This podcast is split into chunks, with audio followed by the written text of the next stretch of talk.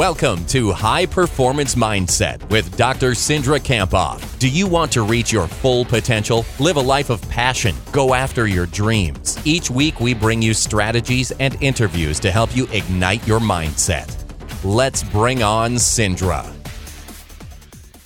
Welcome to the High Performance Mindset Podcast. This is Cindra Kamphoff, your host, and I'm grateful that you're here, ready to listen to episode 184 with Dr. Mark McLaughlin.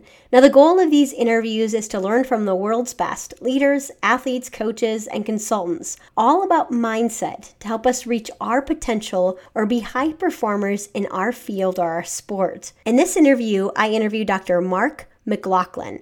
Who is a neurosurgeon on a mission to use the lessons he's learned in his career to help others courageously engage and wrestle with stress. Dr. McLaughlin believes that everyone can take the core principles behind brain surgery and apply them to any of life's problems. In his upcoming book, Outthinking Fear, Mark discusses the lessons he's learned in the operating room and how they can be utilized in everyday life to think and act more effectively. So, Mark is a board certified neurosurgeon practicing neurosurgery at Princeton Brain and Spine Care. He has performed over 2,000 surgeries and he's published over 100 articles on neurosurgery, spoken internationally about his field. He's also, interestingly enough, a former NCAA Division I wrestler who was inducted into the National Wrestling Hall of Fame in 2016.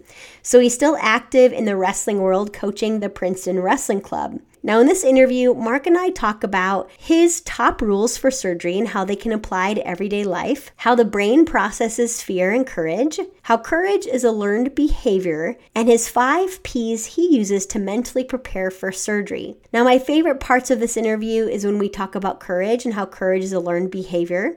And the second thing that I really enjoyed about this interview is at the beginning we were talking about how one of his patients didn't recover as well as he expected. And I was talking about how that might be similar to my work in consulting in high performance. And, and he said something really powerful that the struggle is the opportunity.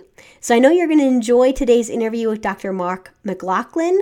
And you can head over to Twitter to join the conversation there. You can tag myself at mentally underscore strong and Mark's Twitter handle is M McLaughlin MD. We look forward to hearing from you on Twitter. Now, without further ado, let's bring on Mark. Welcome to the High Performance Mindset Podcast. This is your host, Cindra Kamphoff, and I'm really excited today to talk to Mark McLaughlin. So, Mark, I'm just excited to talk to you more about um, neurosurgery and how you can teach us more about the applications to our everyday life. So, welcome to the podcast. Hi, Cindra. Delighted to be here. Awesome. So, Mark, tell us a little bit about you know your passion and what you do right now. Sure. So, I'm a neurosurgeon at Princeton Brain and Spine in Princeton, New Jersey, and I've been practicing almost 20 years now. I started uh, way back when in Pittsburgh as a resident, got my training, and then uh, did a fellowship in Atlanta at Emory University, and then started practicing. And I've moved around a little bit, and about maybe 15 years ago, settled in Princeton, New Jersey. So I've been practicing neurosurgery ever since. And I happen to coach a wrestling team at the same time. I love it. And you are a former Division One wrestler, right? Uh, inducted yes. into the the National Wrestling Hall of Fame. So I'm looking forward to talking to you about how you uh, what what lessons you learned even from wrestling that you use today I'd love to share them with you and it's funny that's how this um, this whole thing started about sort of focusing on what are the what are the aspects of neurosurgery that help me perform not only in neurosurgery but in other areas of my life Okay. Yeah. So let's kind of dive into that because I think that's really fascinating. So tell us a little bit about, you know, how you first began, uh, you know, being interested in neurosurgery and, you know, why is it something you chose to pursue? Well, I come from a family of doctors. I'm a third generation physician. And um, I don't know if you remember the black bag, but I used to carry my grandfather's black bag on house calls. Mm. Wow. So it's literally in my DNA. And okay. my nephew is going to be a fourth generation physician. So it's it's been in my family for a long time. And I mean, I've known I've wanted to be a physician since I was five years old. So I'm very lucky that I've, I've known that. Absolutely. And not a lot of people have that direction or maybe are introduced to those same kind of things in their family, you know, those same opportunities, or at least seeing that those are a possibility. Yes, I was given many, many opportunities. I'm a lucky, lucky person. And so, why neurosurgery um, in particular? Well, you know, I think it stemmed from my wrestling background. You know, wrestling is one of the harder, most challenging sports you can face. And um, I liked the challenge of it. It was sort of the, the Mount Everest of medicine for me. Uh, neurosurgeons generally, um, you know, work the longest hours, have the most difficult and complex cases, um, endure the most stress. Hmm. And in, in my experience, you know, they, they are looked at in the hospital as really, you know, one of the one of the people to turn to in a crisis. And, and I saw that and wanted to be just like the, the great mm. mentors that I, that I was exposed to early on in my training. You know, I think some people might say, well, I don't want to feel the pressure or I don't want to choose something, you know, that's going to, you have to work really hard at and long hours. So, you know, what do you think it, is it about you as a person or your personality that made you choose something that was going to be really difficult? Well, you know, I knew I wanted to be a doctor. I loved helping people and serving people. Um, and then you have to match what fits your personality. So I've always had a lot of energy. And so, mm-hmm. you know, I don't think I could ever sit still in a radiology department and read um, MRI scans and x rays and things. And God bless the radiologists, but I just couldn't sit still at a desk like that. And, you know, you want to, I'd like to see uh, results quickly. And so a surgeons' attitudes are generally, you know, like that. They like to see, you know, you know the, the work of their hands. So mm-hmm. that's the nice feedback that you get from from a surgical standpoint. And then you got to go with what what really interests you. So I just was fascinated by neurosciences. I was fascinated by neuropsychology. I, you know, I was very lucky early on in high school when I was a high school wrestler to be exposed to Dr. Nate Zinsser at the Center yes. for Enhanced Performance at West Point. And, um, you know, he um, helped me very early on in my career to, to realize that, you know, the, the link of the mind and the body and performance. So mm-hmm. that's, it all sort of came together in neurosurgery for me. I love that you were introduced to Nate Zinsser because it's like he's one of us in terms of mental performance professional. So I feel like it's such a small world, Mark. yeah, it's it was neat, and I've had Dr. Zinsser come to speak to my youth wrestling team, and we collaborate frequently on on topics. And I get a chance to speak up at West Point for his class called the Psychology of Elite Performance. So nice. It's been an amazing experience. He's a he's my mentor, he's a colleague, and he's a friend. So I'm very, very lucky to have been blessed to know him. Well, before we dive into the content, one of the questions I want to ask you is, you know, so we can get to know you a little bit more. Um, tell us a little bit about a, a about a time that you failed and what did you learn from it because i think that's a really important question to ask because i think you know we might hear about your accomplishments but you know we all need to fail along the way for us to learn and and for us to to get on the course that we're intended to, to be on. So uh, dr mclaughlin tell us a little bit about a time you failed. So i just couldn't agree with you more on that. And it's you know when i'm in the office and i see you know, I could see 25 patients in a row that are doing great, and then I just see one person who's not doing well, and that's the one I drive home thinking about because mm-hmm. you know you just you want to you, know you want to win them all in medicine. It's it's hard. It's a hard thing to to experience losses in medicine, and probably one of my greatest losses and failures in, in, in some way is, um, is a, a, young boy who I operated on many years ago. Um, and um, we did his surgery. He had a, a very difficult brain tumor. Um, I did it with my partner, um, and we we worked all day on him and did just a we did a, a it was technically a perfect operation, mm-hmm. and unfortunately he um, suffered some complications from the surgery that um, really were not related to the technical aspects of the surgery, but just because it was such a very difficult problem, he he struggled and did not do well. Um, and I remember that time in my life it was early on in my career, and I knew that we had done everything well, really perfectly, but he was not doing well after that surgery. And um, it was like a gigantic piano on my back to see him every mm. day, to see him struggling. Um, and it was it was an all-encompassing experience that it, that um, it, over a few months to see him struggle it was just it was i felt like i had failed. And i and even though we had technically done the right thing and done it well i still felt like a failure. And um, I, I remember just asking myself at that time it was really the lowest point in my career you know why did i do this? Like why did why did i get into this? Like i just want to i just want to go down to key west and mm-hmm. crawl under a rock or you know just mm-hmm.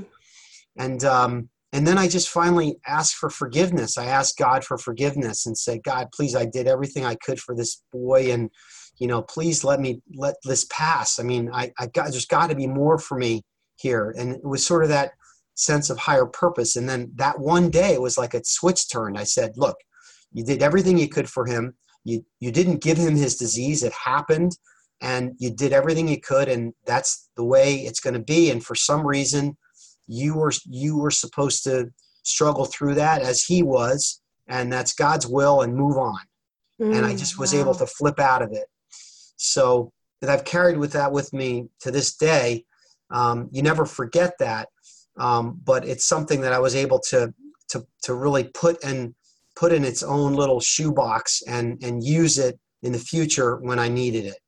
Mm. so i'm hearing a few things that you know this higher purpose in terms of um, connecting to that helped you during that time of that you felt like you failed right?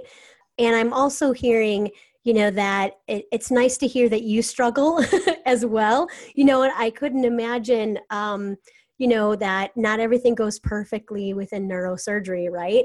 Um, so how do you feel what did you learn from that situation in terms of like moving forward from you know patients that don't recover perfectly or you know knowing that you did everything that you possibly could. How did that maybe change you?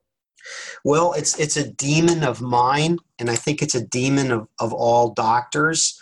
Um, mm. and some some doctors you know unfortunately they don't they don't um, deal with it well and they avoid it um, and they maybe you know avoid talking to a patient that's had a bad outcome and that just leads into more and more problems as opposed to just saying you know up front listen I, I, you're not where you're supposed to be. I thought you'd be better at this point and i'm you know i'm sorry. I did the best i could and you know unfortunately not everybody comes out uh, through through surgery the way that we expected. So it's understanding that that's a demon knowing that that's never going to go away but you can you can put it in its cage and say, okay, I saw that patient. I, I, I, I expressed my sorrow for their poor outcome. And now I'm going to move on to room two, which is another new problem. That person needs me just as much. And we're going to move on. So it's that, it's a delicate balance that you learn. Absolutely. And I think, you know, you're talking about neurosurgery, but we all have those situations that, you know, I think about my work in performance psychology and I might meet with an athlete or performer and, you know, 20 uh, out of 21 like there's you know these great outcomes but then there's this one who you can't quite connect with right? And so um, i think we all have that in our lives where it's not always perfect. Right and that that one that you can't connect with if you look within that's the person you're going to learn the most for and be the better mm. clinician down the road because you figured out a way to tap into that person. So that struggle is really the opportunity, isn't it? Yeah, it is the it is the opportunity. I'm glad that you said that. Love it. The struggle is the opportunity. Uh, I think we can all take that. So, you know, one of the things I hear that you're really passionate about is helping people learn kind of life lessons um, from neurosurgery even though that we don't you know do it. Um, mm-hmm. tell us about you know your why behind that. Like why do you is that important to you? And you know why is just practicing neurosurgery important to you? Because i think when we know what our why is it can be really a powerful motivator So this this all started with my youth wrestling program when my boys were in it, and you know I coached it because I love wrestling, but I also had a chance to spend some time with my my kids when they were young. Two of them were wrestlers, all the way through college, and um, so I what I started doing, you know, I I do I do work during the day, I do my neurosurgery, and I'd come to the practice room and i'd see these little kids you know wrestling and you know and and this have the same fear and struggles and trying to conjure up courage. You know they'd they'd step out on the mat in a ring with with uh, you know against another person and everybody be watching them and you could see the fear in their eyes. And so i started telling the kids you know listen I, am going to tell you a story about what happened at work today. Okay. and i would i would boil that story down to a kid's level about how you know, hey, I, I was in an operating room today and I got really scared for a minute. Let me tell you what I did about it. You know, I started telling myself, hey, just do a little step, just do this step, just do this step, just just stay close to where you need to be. And I just kept saying that over and over again, and it got me through the surgery. And you know, I heard this little voice that was that was scaring me in my head, and I and I calmed it down and I, you know, I tell them, hey, listen, you're going to have those voices before you go out on the wrestling mat, or before you take a test, or before you have a job interview. Don't listen to it. Yes. Find ways to to answer that with no, sir, not not today. That's not what's going to happen today. And so I started telling the kids stories about my neurosurgery and as the stories evolved, I realized, hey, these are great lessons for anybody. And I, I noticed that the parents started listening to my stories. I love I it. realized they must they mm. must be universal. Oh, that's wonderful. And what great experience for those, you know, the athletes to hear about neurosurgery, you know, and and that everybody no matter if you're highly educated struggles with these kind of things, that voice inside your head or the fear. I think um, that's really helpful when I really learned that it's like, you know, it wasn't just me. it, right. it helped me just um, gain control of that a little bit more. Exactly. And, and yeah. then, so as things evolved, you know, I, I, I got invited up to West Point to be a guest speaker. And when I was going up there, I, I just said, oh my gosh, these, these are the finest, America's finest. I've got to bring my very, very best. So mm-hmm. I worked on these stories more. And it really, they came down to a bunch of rules that I had learned in neurosurgery. And I took these rules that I had learned in neurosurgery, rules that are burned into your brain early on in your residency, and I expanded on them as in, in stories. And the, the rules are really universal laws that just translated into neurosurgery or translated into coaching or translated into life. And so those are the kinds of things I brought to West Point, and that's how everything evolved into um, this this work that I'm I'm working on this book called Outthinking Fear. Awesome. Awesome. Well, I can't wait to read it. So it's supposed to come out 2019, is that right? Yes. Okay, awesome. Can't wait. Because uh, I do think that fear is the thing that holds us back. And one of the things that I was, you know, just as I listen to you, I think about how, well, neurosurgery is a performance, right? It's so much like sport, it's so much like uh, when I give a speech, right? or I go in and talk in front of 500 people, you know, I need a, a routine to get mentally prepared.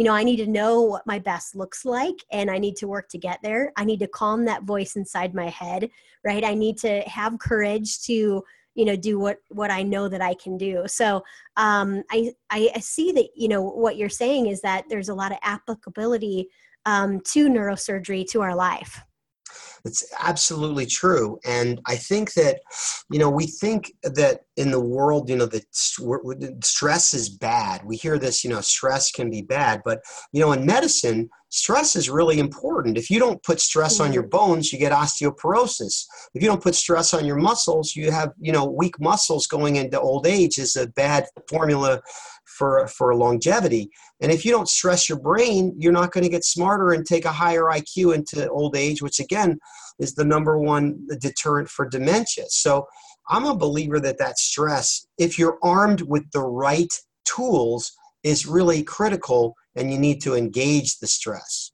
Awesome. We need to engage the stress. Okay.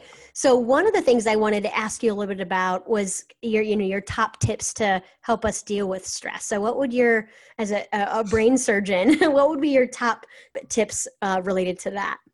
So I would say, and again, I'm going to tell you three rules of neurosurgery, and maybe you'll you'll you'll you'll be able to uh, uh, do a little surgery at the end of this thing. I um, love it. First is always place a drain. Second is never cut what you can't see. And third is never worry about a patient alone. Mm. Those are mm. three rules that my mentors taught me along the way. And I'll, I'll share a little bit of a vignette with each of them. The first one is always place a drain. And that's a, that's a long-standing neurosurgical rule. And what it really means is, is I don't, I don't know if people know this, but your head, inside your head, there's a, there's a pressure inside your head, a normal pressure. But, excuse me, if you, um, if you get a brain tumor, um, the pressure increases a lot. And so before we do any surgery on somebody with a brain tumor, we have to put a drain in the head to drain off the fluid and decrease the pressure. And that's sort of like a safety valve. It's a pop off valve that makes the surgery safer.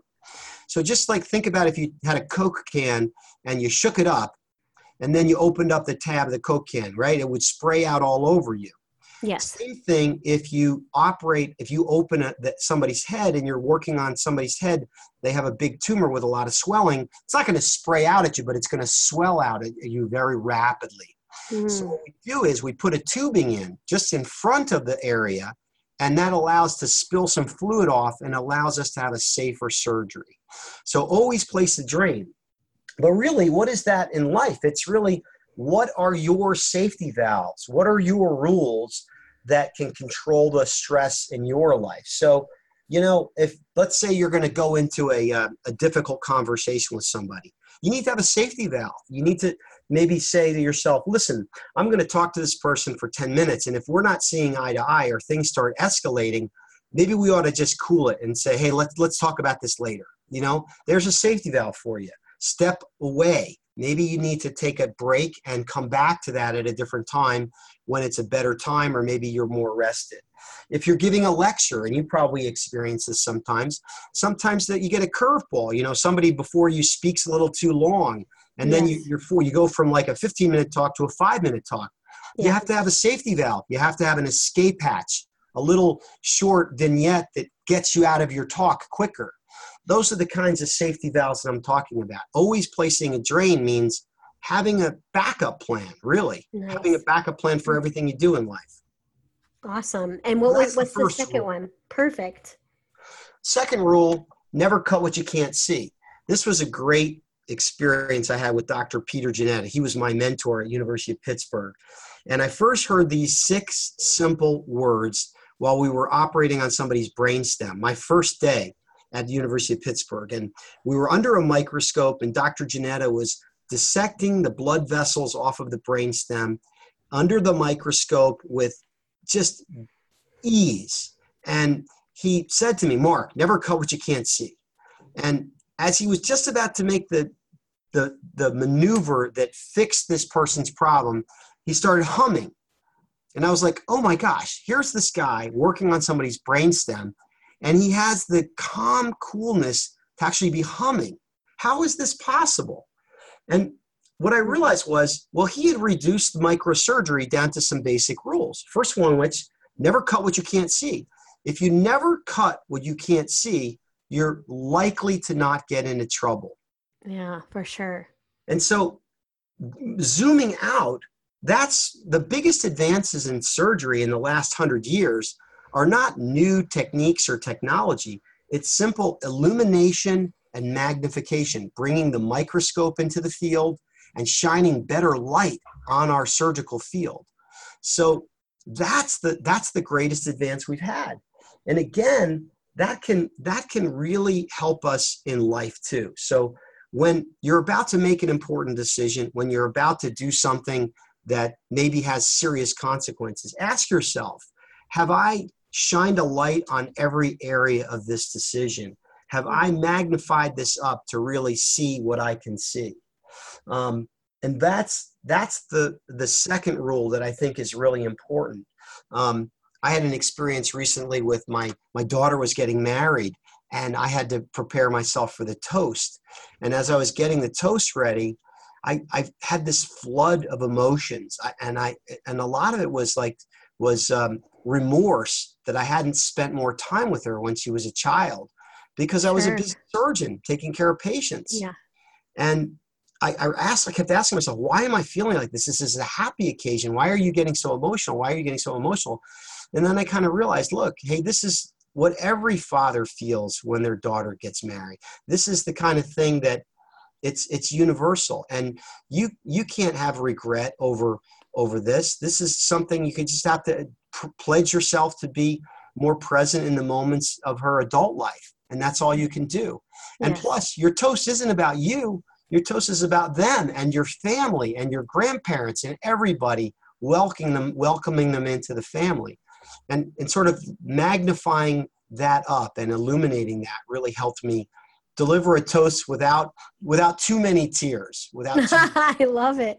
That's a great example you know that you just looked at it from every different possible like light right? That you just didn't assume that it was about you but you look you were focused on other people and what you could give to other people in that that talk and that speech.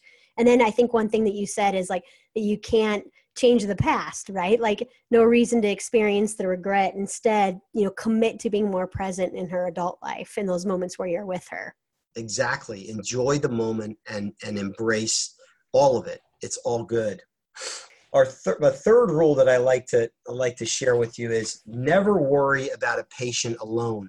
And this was another one of my mentors, uh, Dr. Gail Rosseau, who's a neurosurgeon out in Chicago.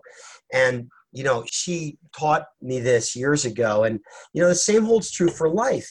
You know, by sharing our worries with others and getting second opinions, we gain a lot of different perspectives and alternative solutions.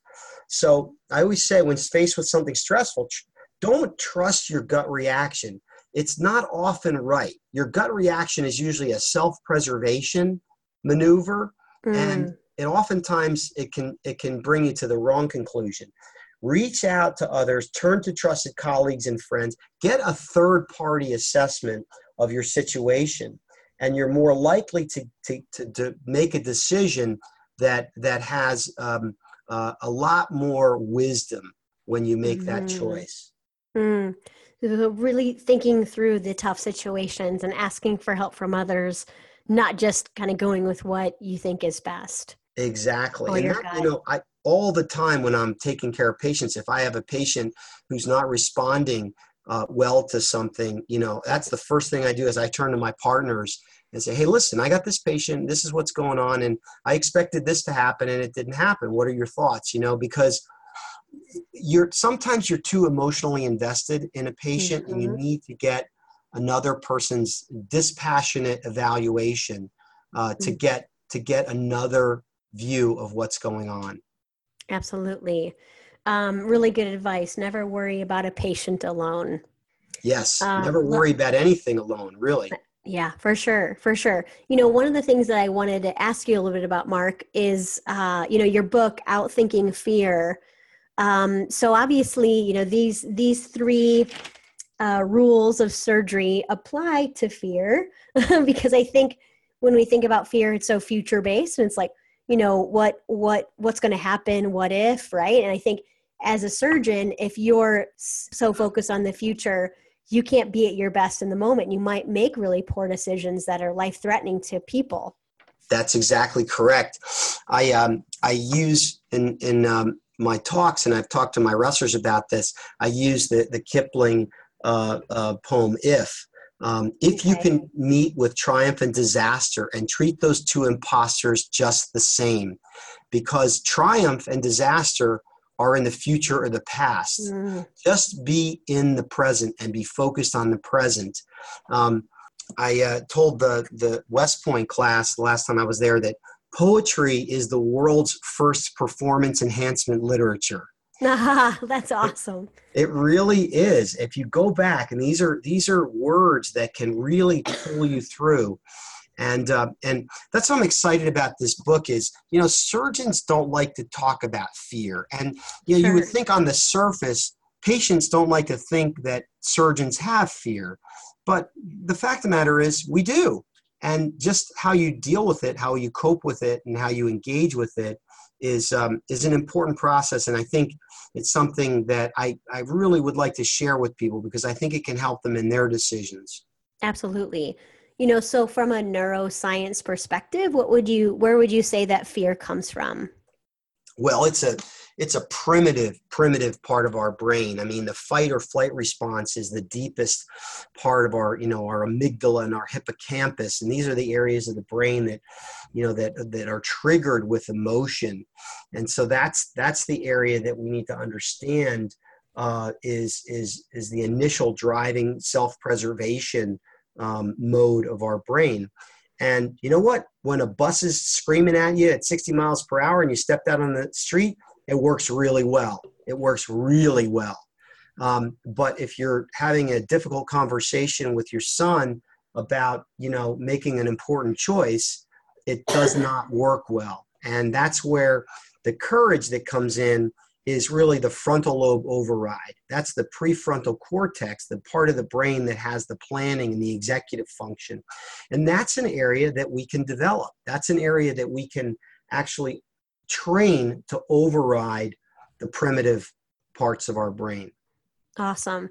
So, do you think that um, obviously we all experience fear because that it's you know this this primitive reaction and part of our brain, right? That is natural. So, do you think that courage is a choice, or how would you describe that? So, I think it's a, I think it's a learned behavior, and this leads into um, sort of the, the, the, the meat of the book is about a concept called cognitive dominance.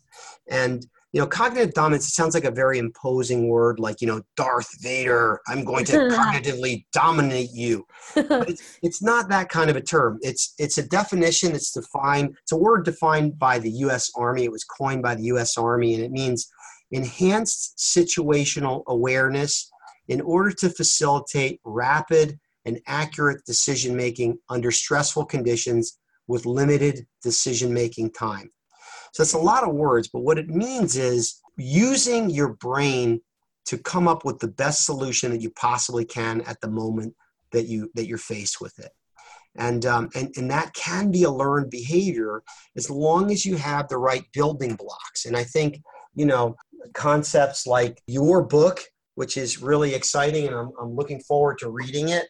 Um, you know, those are the kinds of things that that we need to, you know, train our mind to um, have embedded as as algorithms, and that'll help us make these decisions. Absolutely.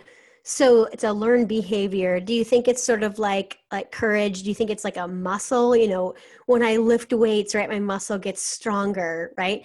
And I think like at least from my perspective, I know when I choose to be courageous, right? And so, like, I think about uh, for me, I do a lot of public speaking, and so I remember the first time, man, I was super nervous, right? And and sometimes I get nervous still, right? But typically, it's because I'm thinking about the what ifs and what if they don't like it, right?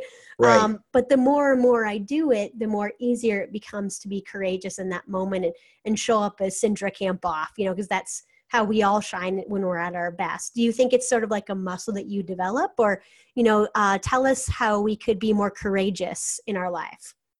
So it's absolutely something. It's a muscle that you that you can exercise, and it's really neat to see with the little kids in my wrestling program. It's almost like a little laboratory. I can see the the little incremental um, you know uh, development that these kids have you know even from you know not being able to do one pull-up to helping them do hanging pull-ups to helping them do pull-ups. It's exactly the same.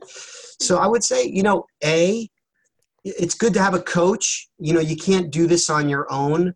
Um, having a mentor or a, a, performance or executive coach is important. I have one. I use a i actually i have several. I use coach zinzer and i use a guy named jim harshaw who's outstanding. And um, so having somebody to help you is is is good to kind of get you out of your comfort zone. Um, little little incremental uh, tries first. In other words, um, smaller discussions. Practicing your presentation in front of your family. I'm sure you go over your talks with your kids first, and then maybe you try it on the office staff, and then you move on to a public venue, and then you move on to requesting, you know, a bigger uh, venue to to give your talk. So again, it's kind of inching that along and and pushing yourself outside of your comfort zone absolutely yeah And how would you say that, you know, your brain processes kind of this fear and courage? Is there anything else you could tell us about the natural and normal response versus, you know, kind of what happens in our brain? Sure, sure. Uh, just one other point to add to the to the incremental growth is I think reading is really important. I think that um, reading and listening to books can very much strengthen your your repertoire because you know I, I love the Andy Andrews quote: "Experience isn't the greatest teacher." Other people's experience is the greatest. Yeah, that's awesome. And um, and so the more you read, and I encourage all my kids and my wrestlers to read, that you're gonna you're going to strengthen that. Inevitably, you're going to strengthen that.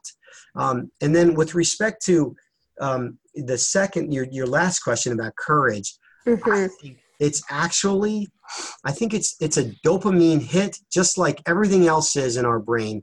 We we get a thrill out of uh, finding a challenge, um, using the newly acquired skills that we have have uh, put into our our uh, armamentarium and and successfully navigating that. And once you do that, and I'm sure you felt it after your talks, like I feel it after a, a surgery, you feel mm. great. You feel it's euphoric. It's a yes. euphoric feeling. It's a little hit of dopamine in your brain. Uh, it's the same chemical that you know people get when they inject heroin. But I tell you what, it's mm. a heck of a lot better if you do it, you know, naturally, and you do it by, you know, uh, facing um, courageous uh, events and overcoming them. Absolutely. You know, and I, I think as we age, we need to continue to have things that we're going to need to move towards, meaning like things that are going to take courage for us. You know, I think what happens is people get really stagnant and then they they maybe do things that aren't very courageous that aren't out of their comfort zone and i at least for me that's what i need i need something you know maybe because of that dopamine hit you know that just for me to feel good about my life i need you know goals to go after or you know new inspiring things or i just get stagnant do you do you see that that's important in terms of like the brain Yep, and my you know my dad, uh, who uh, retired at the age of sixty nine, went back to school and got a PhD in history, and then wow. wrote a book at the age of eighty. Um, wow. And and then a second book at the age of 88. And he used to say, you know, never lose your curiosity for life. Uh, having that curiosity is going to push you into learning, continuously learning, and being a lifelong learner. Absolutely, absolutely. So, um, what would you tell us in terms of you know, I think about it as a in neurosurgery, you have to really problem solve well under stress, you know, and it can it can feel like pressure moments, right? Where, you know, someone's life is is in your hands. How do you think that we should operate in terms of under stress or in pressure situations? What, what could you tell us about how our brain kind of reacts and what should we do? Trust your, you know, trust your, be yourself really be okay. yourself it's almost like the john wooden poise you know be poise is just being yourself i think a lot of times we, we're faced with this we, we're faced with a decision and all of a sudden your mind starts thinking about like oh what are other people thinking about my decision what are other people other people maybe they're looking at me right now or this is going to this could you know get get outside of this area and other people could know really thinking about being in and of yourself trusting your skills, mastering your skills. You need to master your skills. That takes many years. Um, but really following uh, following what you've been trained to do, and then if something is is not going the right way, don't being you know not being afraid of, of getting getting uh, other people involved to give you other perspectives. Absolutely. And I'm thinking about, you know, the mental skills that are necessary in neurosurgery, right? Like the deep breath, that, you know, you don't get too anxious or nervous. You know, tell us a little bit about how you might mentally prepare for neurosurgery. Sure. I have I have uh, the, my three R's: the rules, routines, and rituals.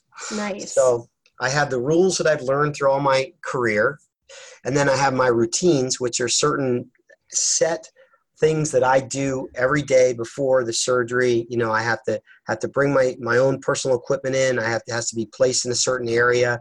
the films have to be up. I have to have gone over the chart. Um, my most common routine is my I call my five P's, and that's where I pause before any surgery.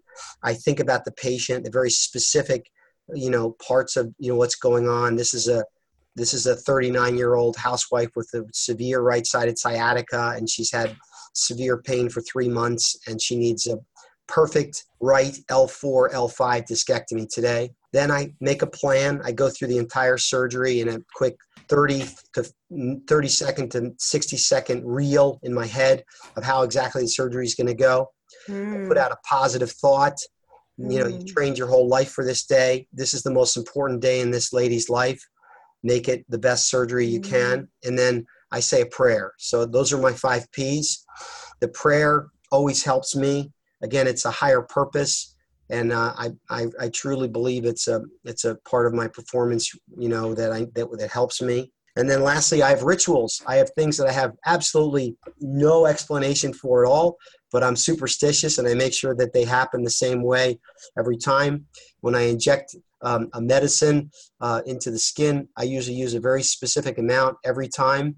And um, that's just uh, that's that's more superstition than it is anything else. Yeah. So, rules, routines, and rituals. Nice. And I liked your five P's. So pause, patient, plan, positive thought, and prayer. Yes. Yeah. yeah. And I really liked your positive thought. I think we can each take this, you know, and apply it to our life. But you were like, you know, that you you've trained your whole life for this, and this day is the most important for that person, you know, your patient. I like that thought because it's really giving you like confidence in yourself that hey this is what you've done your whole life you know? No reason to doubt that you don't have the skills and knowledge right? But then you know acknowledging that this might be your you know i don't know how many surgeries have you done? Oh several thousand. Right so i was thinking. This might be your 2000 and you know 25th surgery but this is the most important person the most important day in this person's life. So i think that helps you connect with the patient too.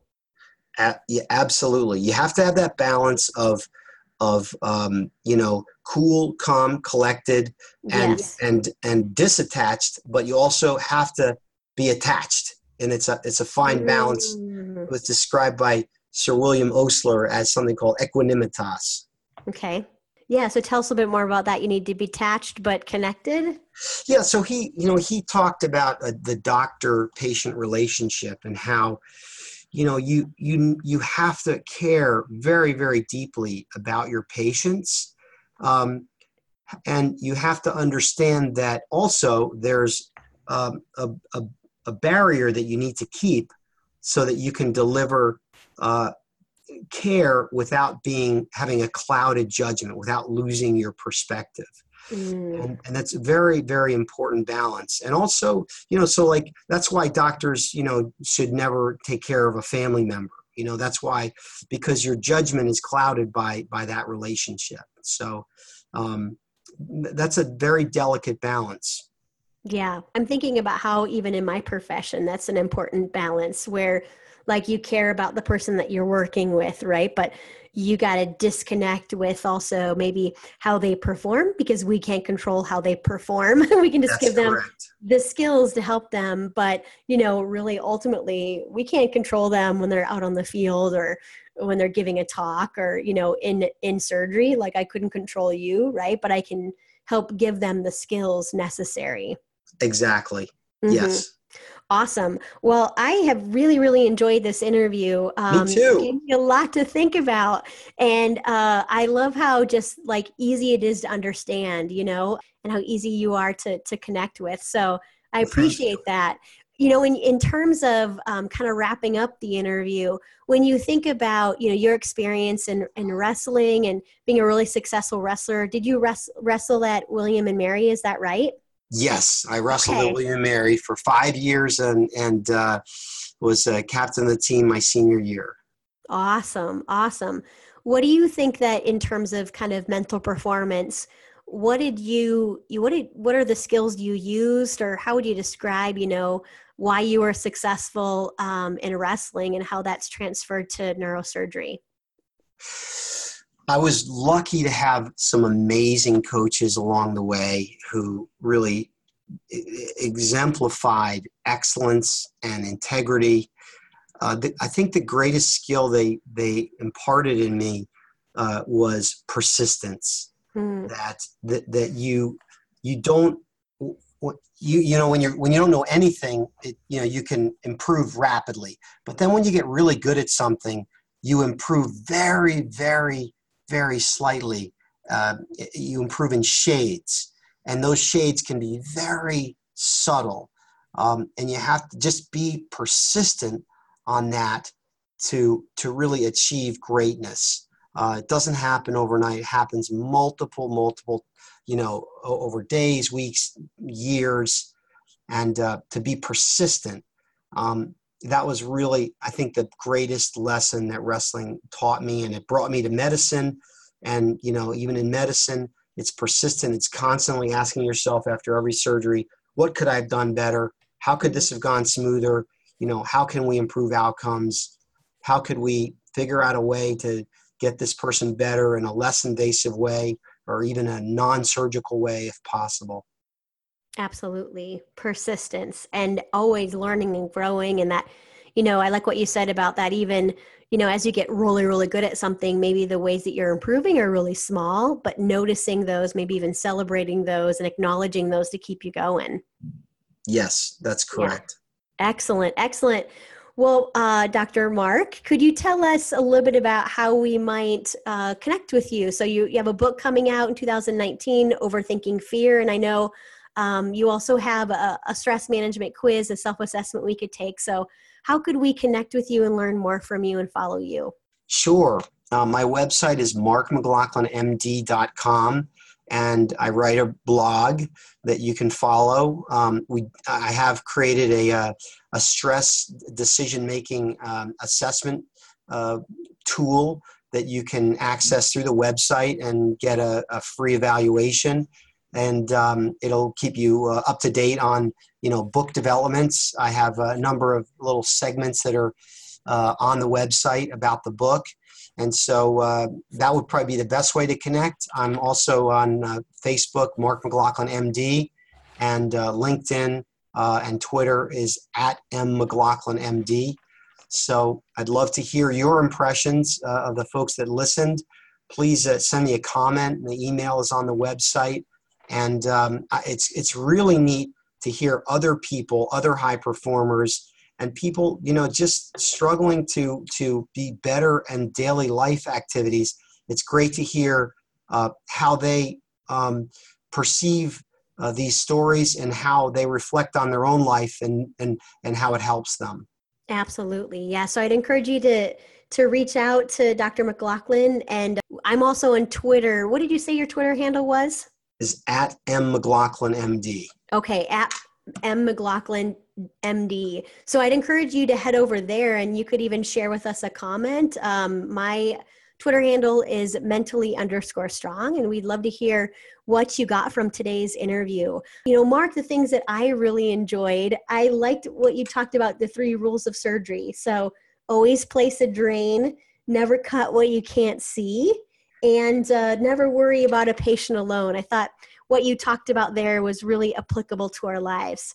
And uh, I loved our discussion about fear and courage and how those are you know different areas in our brain and how they show up in our lives and how courage is really a learned behavior. I, I liked you know just your conversation about that and that you know that we should continue to do things that um, are courageous because it's like this dopamine hit. We all need something like that so we don't just kind of stay stagnant. And I also really enjoyed your five P's. So pause, patient, plan, positive thought, and prayer. And it makes me reflect on how you're very intentional with your focus and your energy before you go into surgery, which is something I think we should do in all of our performances. So, you know, I appreciate you being here and giving us a little insight in, into your life and inspiring us to to live a bigger vision of ourselves. My pleasure. Thanks for the opportunity, and I look forward to uh, uh, hearing uh, everybody everybody's impressions on Twitter. Awesome. Thank you again, Mark. Oh, thank you. Have a great day. Thank you for listening to High Performance Mindset. If you like today's podcast, make a comment, share it with a friend, and join the conversation on Twitter at mentally underscore strong. For more inspiration and to receive Cindra's free weekly videos, check out drcindra.com.